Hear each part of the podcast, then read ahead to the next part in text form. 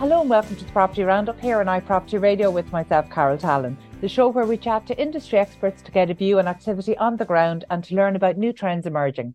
The show is sponsored by Daft.ie, Ireland's most visited property website. Today, I'm delighted to be joined by a returning guest, Regina Mangan, Managing Director of Liberty Blue Estate Agents. Regina, it's great to see you again. How are you? I'm fantastic. Thank you very much. The sun is shining here in Anrang in West Waterford. What could you ask for? Uh, you are a walking advertisement for the area, Regina, and that view and that blue sky is beautiful. Um, so look, you're based in West Waterford today, but obviously you are your office is based in Waterford City, and you operate across uh, the the wider Waterford market. So you might just tell us how are things right now in Waterford um, in terms of the property market.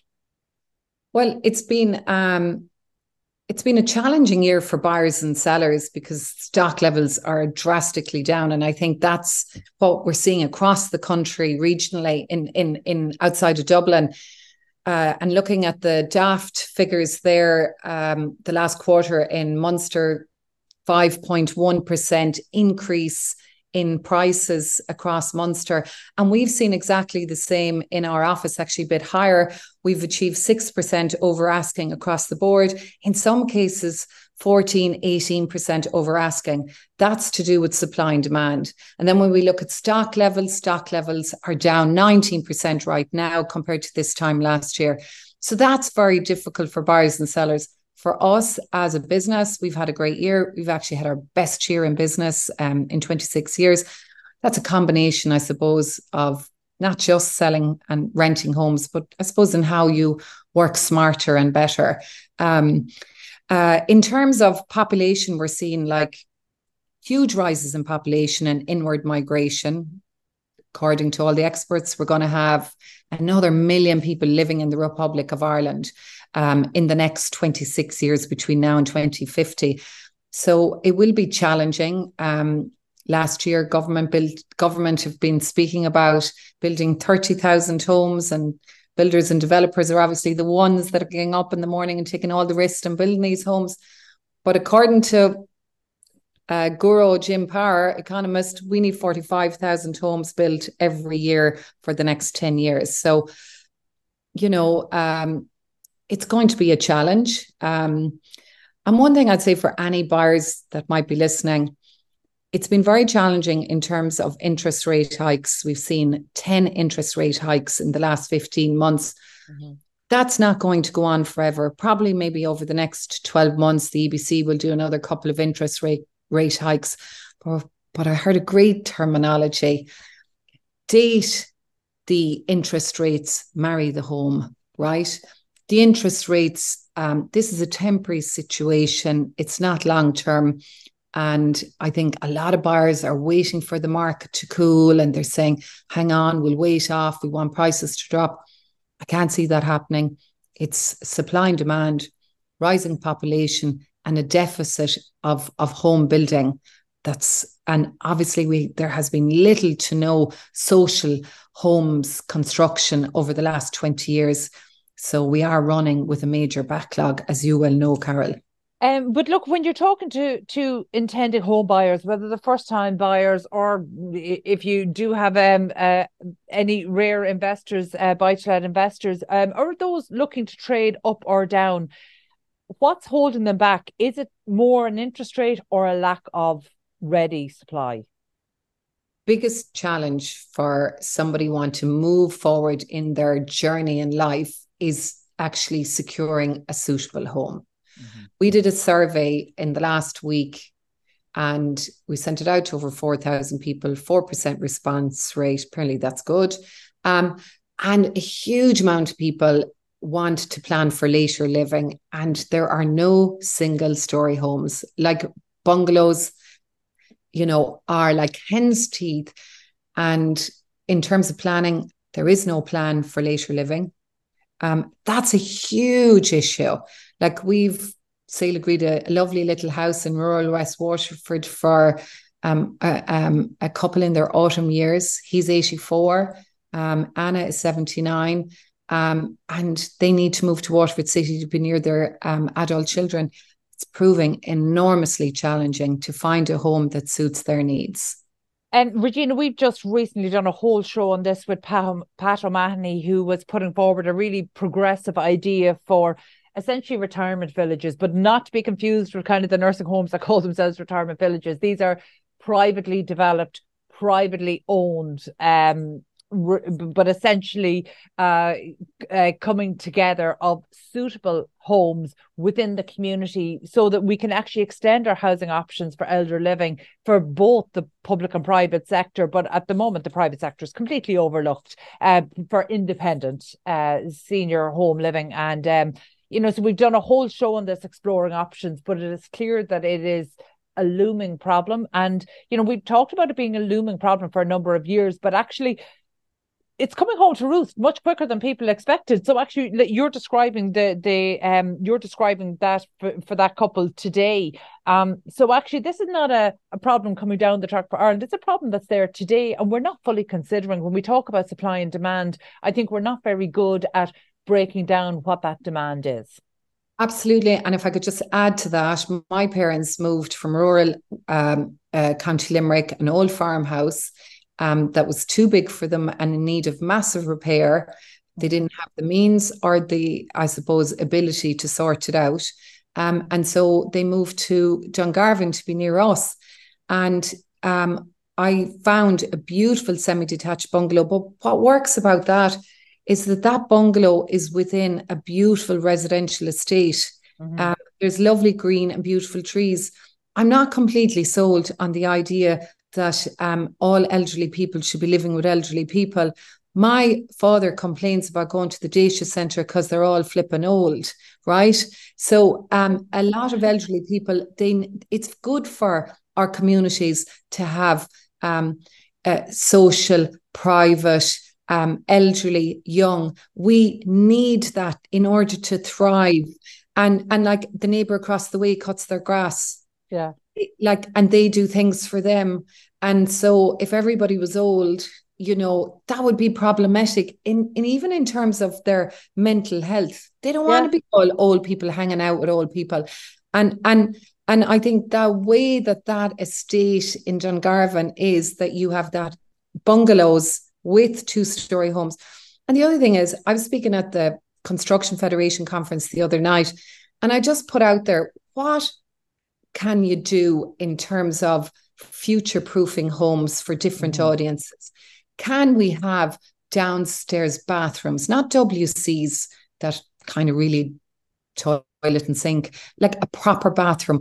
What about in years to come where that living room could be converted to a bedroom because there's a bathroom? And then you have one person with a mobility issue who can live downstairs they don't need a big kitchen. Elderly people, they might need a small kitchen. Their family have flown the nest. That kind of thinking needs to be explored, in my view. Um, you're absolutely right. And actually, in terms of future proofing homes, I think uh, while they're looking at it from the public sector, the private sector could actually follow the lead in this, but approved housing bodies have done some great work around the design of future proofing homes, particularly, say, Circle VHA and others. Um, so there are definitely the public sector or the approved housing bodies really have taken the lead on this, but the private sector could really do with um, learning from that as well. And by the way, I would just echo what you're saying there about actually the importance of elder ho- uh, elder living options being part of the community and a diverse community in terms of age and socioeconomic and and a whole range of because actually that was one of the really important points that Pat made that actually it doesn't work if you're out in a suburb uh, just with with um, people who are just like you. You have to be part of a thriving, dynamic community that's full of diversity because that's where we all thrive. So um, I think that's a really important point. But I, you know, we just we haven't done. Uh, I I think uh, not just for elder housing options for public and private sector. I don't think we've done. I, I don't think we plan housing well for the demographics that exist today. I'm not sure if we have a really good understanding of what they are, particularly post COVID. No, and absolutely. And look at the the 20 somethings. Let's not forget mm. that they're enormously sophisticated in terms of their traveling experiences. They're jet setting here, there, and everywhere, Paris, Vancouver, the whole lot.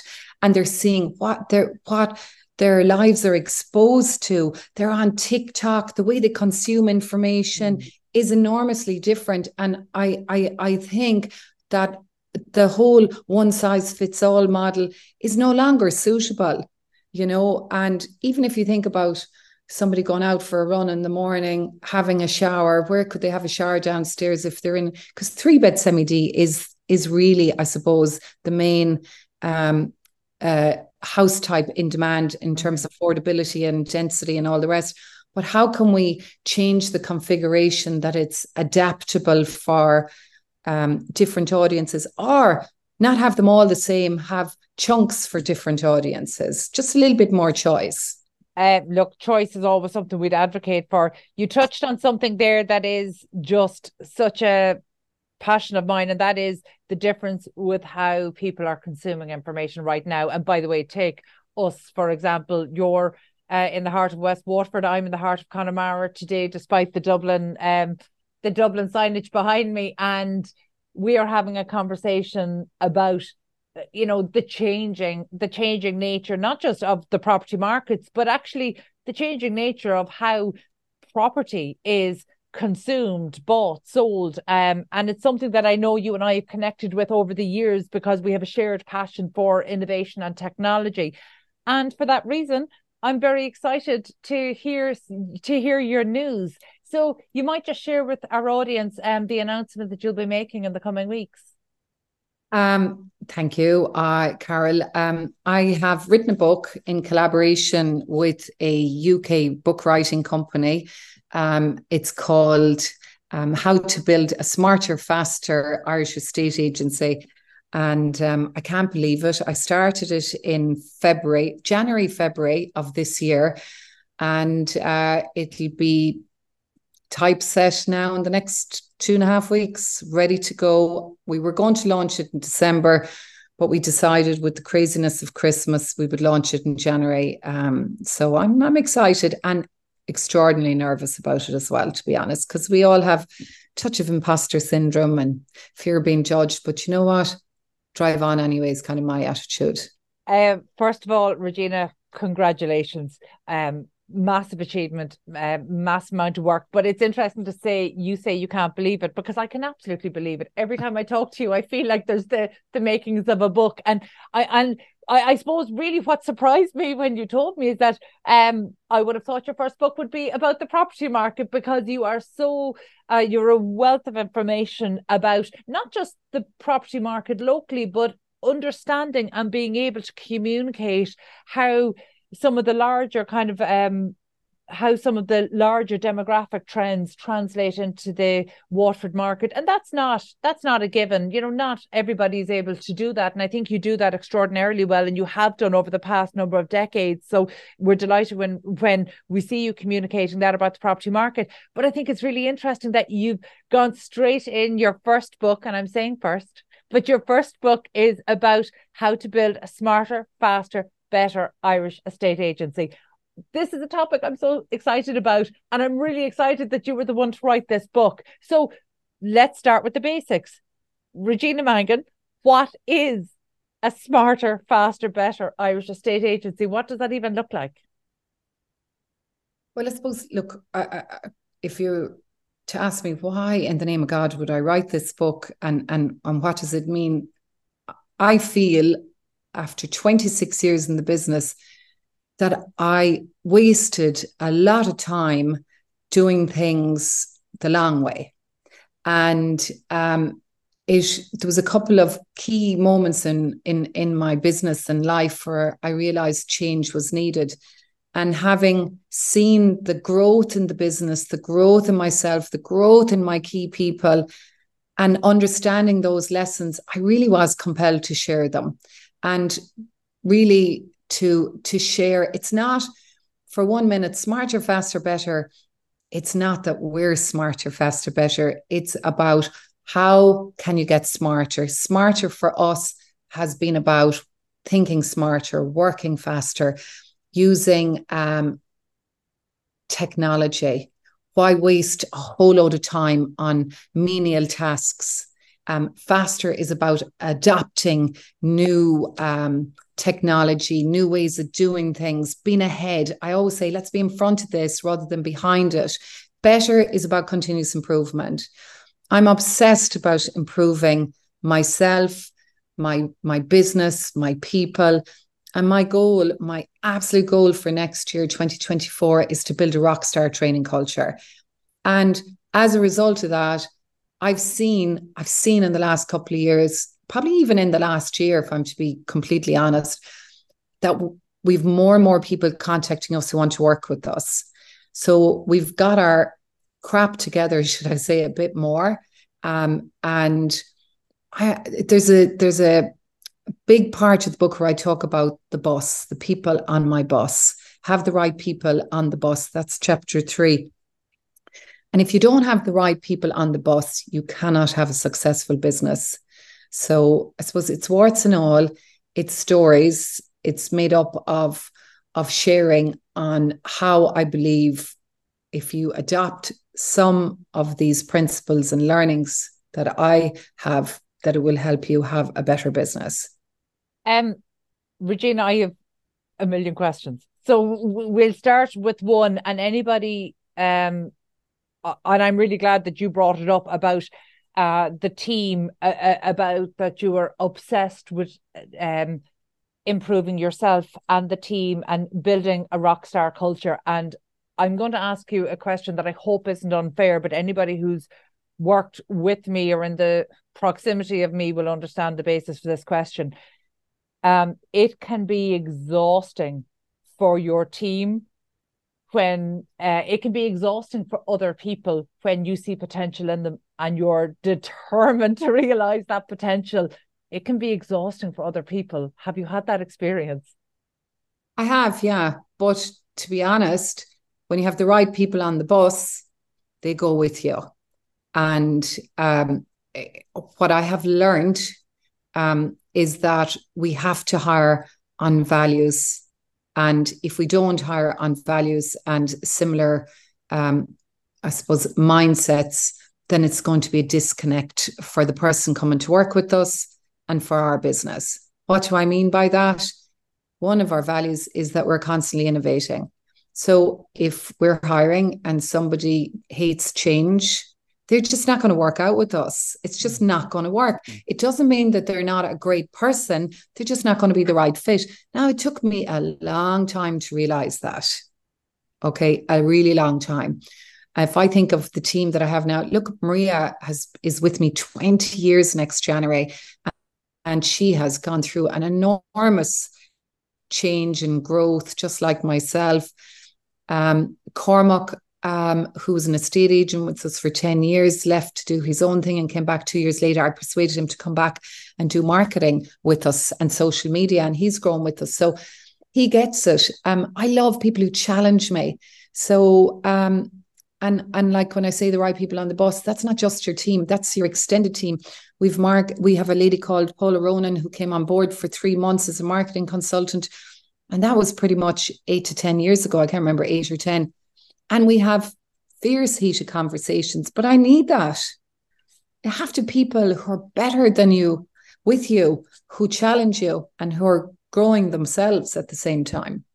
Um, can we talk about diversity? Because when I think about your team, I think that you were genuinely, uh, and I'm saying this in a very open and transparent way, uh, because obviously we've we've known each other and worked together for a long time in the past, and um, I think that you are one of the best managers, uh, uh and when, uh, managers that I've seen in this industry in terms of managing the people, the processes, and everything. Um, and I think that being a really good manager can be an advantage in some ways, but I do believe it can be an, a disadvantage in other ways. Can we have a conversation around diversity? Because you've always had a very strong team, but from the outside, maybe a very female dominated team, almost all female. And I see that changing. Um, so can we have kind of a conversation around diversity? I'm really glad you asked me that, Carol, because if you were to say to me, what's the one biggest mistake that I've made? And that is about not having diversity. So for years, um, we've always been more or less all women. We had Cormac there. People used to say, "Is he the token man?" Right? And and the funny thing is, I was interviewed many a time about the glass ceiling, and I was like, "Look, to be honest, my problem is I probably don't have any men in the business. That was a fatal mistake. You have to have diversity. Um, I hired a general manager last November. He's with us a year this week. Uh, his former background is corporate banking. My God, he has been an enormous, he has played a pivotal part in the transformation of our business to the next level. He's in a great sense of humor. He's very thick skinned. Um, he um, he's very smart. His background is corporate banking. Okay, again, that's somebody who has an edge on myself, Maria, in terms of financial. Um, you know, and he's financially. I, I consider myself quite savvy, to be honest, but he takes it to another level in terms of the communication with clients. We have Mert now, who's in the office. We have Dara. Yeah, I mean, we are way more uh, diverse and we are way better as a result. Way, way, way better and much happier, actually. Yeah. You know, I, I, I, from the outside, it's a dynamic I was curious about, and I've seen the change externally for the last while. And so I, I think that sometimes there can be a fear when you're growing the team because look we all know part of the problem that contributes to lack of diversity in any sector in any in any industry in any business is that there's a sense of familiarity the one i know is the one i trust and it, it's it's at such a deep um unconscious level that we really need to almost actively overcome that. So I, am really thank you so much for sharing that so openly. Um, you and, talked and just to add to yeah. that in terms of diversity, we have two of our team based in South Africa full time. So we have two, they're called virtual assistants. I don't like calling them that because they're very, very, very integrated to the team. We've our office set up with a big screen and we've a marketing suite. So we meet with them every morning for a team meet. Um, but they're incredible and they add more diversity to the team even again. Yeah, I, I think that's a really strong point, and I hope anybody listening in today, you know, even if they're they're looking at growing the team, even if it helps them to make a more conscious step to to look at, at, the diversity makeup of their team. I think that will be helpful. Um, Regina, you talked just about um one of the one of the, the the motivating factors for you writing this book is because you, you know like every business owner you know we we find things out the hard way and look i i say it in a joking way in our office um but my daughter also works as part of our team, so she gets a bit of a harder time than the rest. But I do make the point that um, you know, you don't have to make every mistake I made. You know, you can just learn from some of the ones I made. you don't have to make them all for yourself. And I say it jokingly, but there is a sense of truth and that is in look, you know, and and that's not to say that what worked in the past won't work now. And obviously things change, but there is a feeling that as an entrepreneur, you really just it's almost like a, a form of um a, a form of torture. Like you want to keep you want to keep uh, doing things the hard way. And if there's another way to learn, then obviously we want to be doing that. You described some key moments uh, where you knew change was needed. Now, from you know inside you're running a successful estate agency uh, with a huge lettings arm uh, to to the business what are the kind of key moments, or can you share those with us where you knew change was needed? Well, you know, another huge lesson for me really was working with clients whose values weren't aligned with ours. Like to me, if I was to take, go back in time, um, or for anyone to listen, don't put up with toxic clients. Mm-hmm. And like I'd one client that we suffered for eight years and to think when we fired him, it was absolutely like having the biggest burden removed. Then recently, we had another client with 10 properties. Um, we sold him most of them. We were managing them for a number of years. But as time went on, his demands were growing and he wanted to pay less and less. He was dictating the terms. And interestingly, he was the one who took up the most time, right? So he um, got the a discount which we charge 10% to manage properties and i tell you it's such a labor intensive business He wanted for a different fee. We negotiated um, just a little bit now, but then he didn't want to pay for admin charges. He wanted basically the all inclusive buffet, right? And, you know, we don't do that anymore. We want to run a happy business for our team, our colleagues, and our customers. And if you've got a client who's basically hardcore, negative, beating you down, eating loads of time, not wanting to pay your fees, you're not setting yourself up for success because you're you're not on form. You're not you haven't got peak performance. So the the pinnacle for me was when I was having a conversation with Risha, who is based in South Africa, and she runs our maintenance, and she's amazing now. And she takes so much pride in her work and she does a rock star job. And she said, Regina, I said, tell me about your challenges in the job. And she spoke, she said, look, really, it's just this particular client. And um, I said, okay.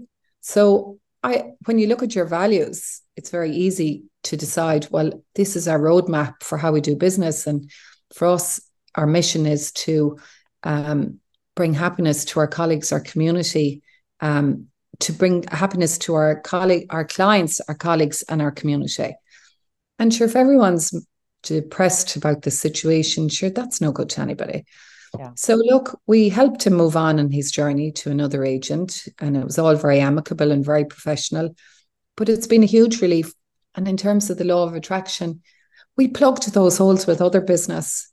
And I would say trust yourself, trust your team, and put a value on yourself. That's my advice.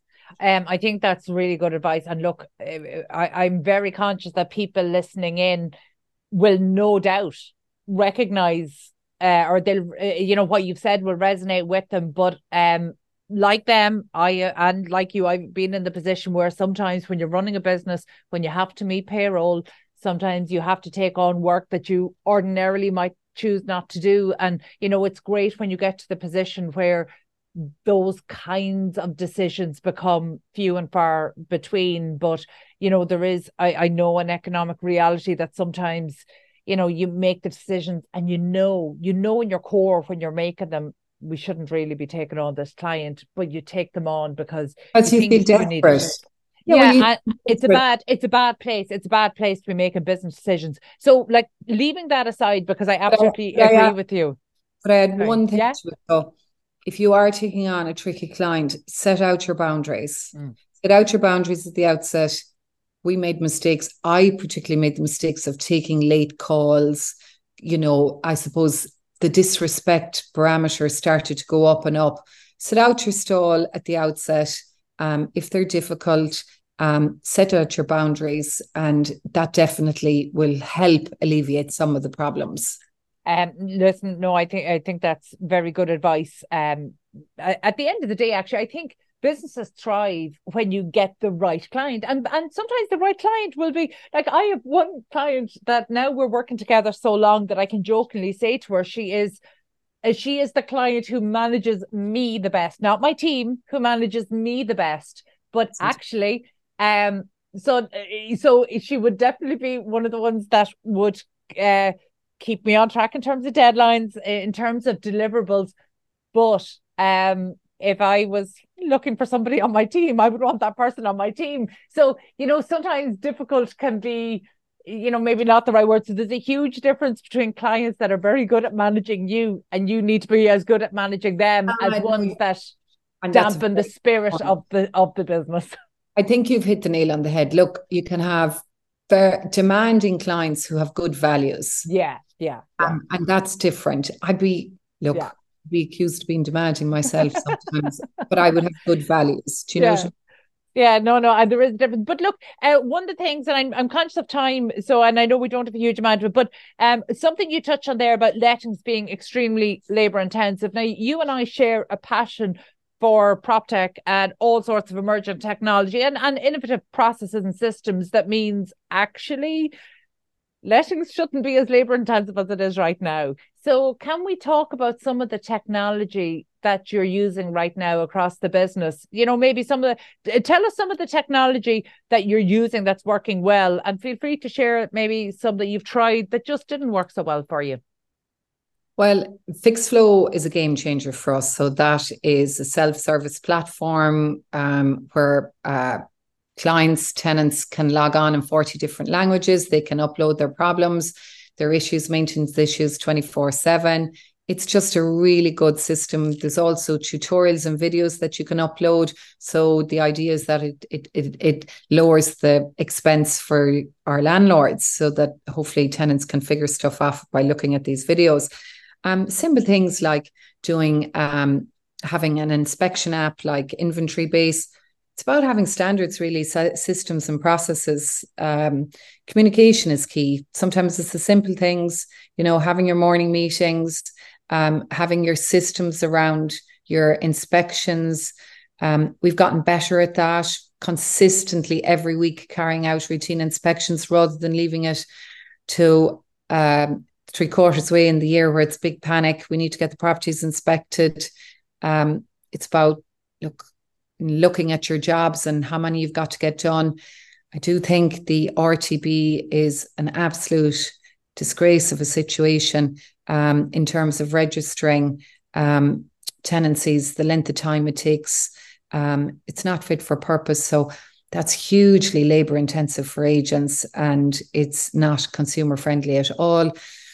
Um, so inventory base, Fixflo, we use Acquaint as our CRM system. We use a man down device for um, health and safety for when our team go out and view properties. And I think that's something that everyone needs to be aware of is our personal safety. Okay. Um, what other stuff we use? Um, okay, Xero is brilliant. Look, you've got to mind the money. There's a section in the chapter about minding the money. You need to know how much money is coming in, how much money you're spending, and being totally on top of your figures um, and your forecasting and managing cash flow. Like, absolutely the bedrock of any business. Um, in terms of obviously, there's social media, you could call that technology. Artificial intelligence is the talk of the town. That's where it needs to be at. Future um, thinking agents need to be in front of it in terms of using it, in terms of creating a better customer experience. Um, we use Active Campaign now in terms of managing uh, leads and uh, marketing. Uh, we use um, a platform for utility transfers, um, just on a blank on the name. Um, there's so many pieces of technology that I mention in the book.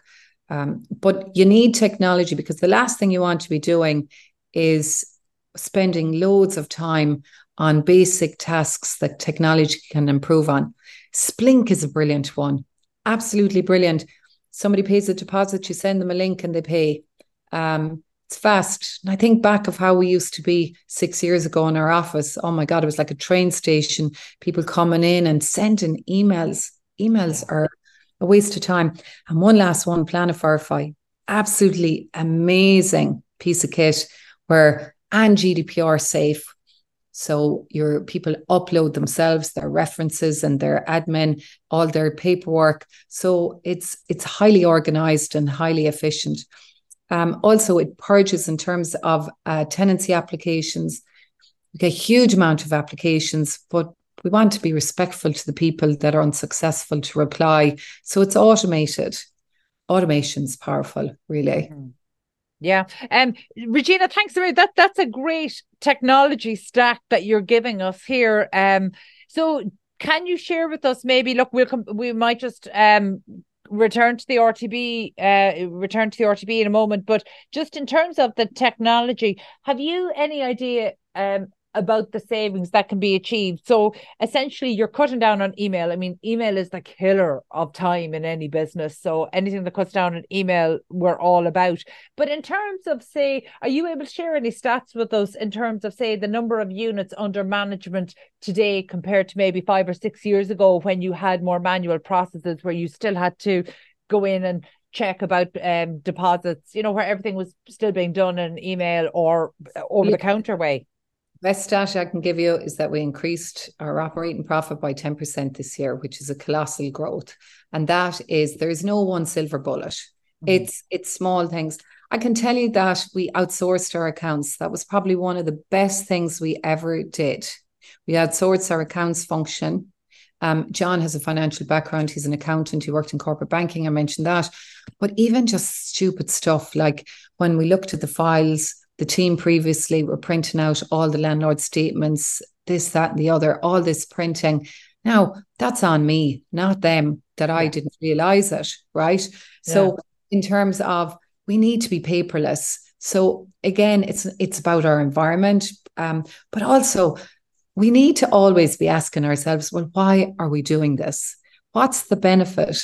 So um, it's it's lots of different things. It's about looking at our fees, making sure that we're not providing um, all inclusive buffets for our clients, um, that we are making sure that our technology and our team are well trained, that you're not letting little charges fall off and forgetting to charge them, stuff like that. Um, I mean, uh, you know, I'm glad you brought up fees because actually it's it's uh, and I feel like I'm in a really good position to say this because I am not and I never have been an estate agent. But estate agency fees in Ireland are too low. They're too low for businesses to invest in their team, to invest in their technology, to improve the user experience for for buyers, sellers, renters, and consumers of uh, of this sector. Um, and Waterford is one of the cities a number of years ago that we identified where newcomers, particularly after the crash, were coming into the market and driving rates down. Now, there was a number of cities and large towns were having this issue, but Waterford was definitely one of them. In terms of fees, um, have has estate agency and this is a big question. It's I I so you know answer as you feel is fair, but um, estate agency in Ireland have has it been driven too far into the ground to be able to pull back? Uh, no, I don't think so. Um, I think ultimately we all battled with this, and I battled with it during COVID with Maria. And um, we really analysed well, what are we doing differently to our competitors? Mm-hmm. There are 53 estate agents in the city and county of Waterford, I've counted, right? So if you're going to go out for a piece of business and compete on fee, you've lost already, in my view. So I say to people who say, well, I can get our house sold for whatever, 1.2% to listen to, well, look, are you looking for the best price, the best experience? You're looking for the cheapest agent? We're not the cheapest agent, and nor do I want to be, because there's no way that we can invest in technology, in training, in our marketing, we are always sharpening the saw. So it's about creating a great experience and value and getting a fantastic result. For example, you just have to figure out how are you different. So three properties we sold in the last couple of months went um, between 13 and 25% over asking, not because of the market, but mainly because of their presentation and the staging. So, like, we actually didn't do the staging. We talked the owners through it because they were budget conscious and we gave them the ABC, and that transformed um, the outcome for them. And then, what's your what's your sales progression policy in your business? You can't sale agree a property and then go into witness protection. How are you taking care of your sellers and your buyers? And that's really important for us. So we we we can stand over our fees. We're not going to be the cheapest, and nor do I want to be. And I think agents as well listening, it isn't always, and I say this to our sellers, it's not about having the largest list of properties for sale because you have to be able to turn them over and you have to look at your clients. You have to price right, you have to have the correct pricing strategy, and you have to be able to help your client move forward in their journey. It can't be about the fee. The fee is the net outcome, in my view. And we're here to serve our customers and do an amazing job. And we can't do that for 1% or 1.3% or even 1.5, in my opinion. Um, I am genuinely delighted to hear you say that, and I that's coming from a non-vested interest point of view. I I just I have an interest in improving the property ecosystem for all consumers within it. And I believe that requires a much greater focus on innovation and technology, and that requires investment. And if there's no margin to invest, then actually I, I, I feel like we're in a, a, really unsafe place for the future of estate agency. Um, Regina, final question, uh, because I, I'm happy at how, uh, you know, I, I think that's a, a, I absolutely agree with you in terms of the value proposition in your book, How to Build a Smarter, Faster, Better Irish Estate Agency, do you teach estate agents or intending estate agents how to compete on value rather than fees? Um, I think it's dotted throughout the book. You know, definitely. Um, you know, it, it, it, again, there's no silver bullet.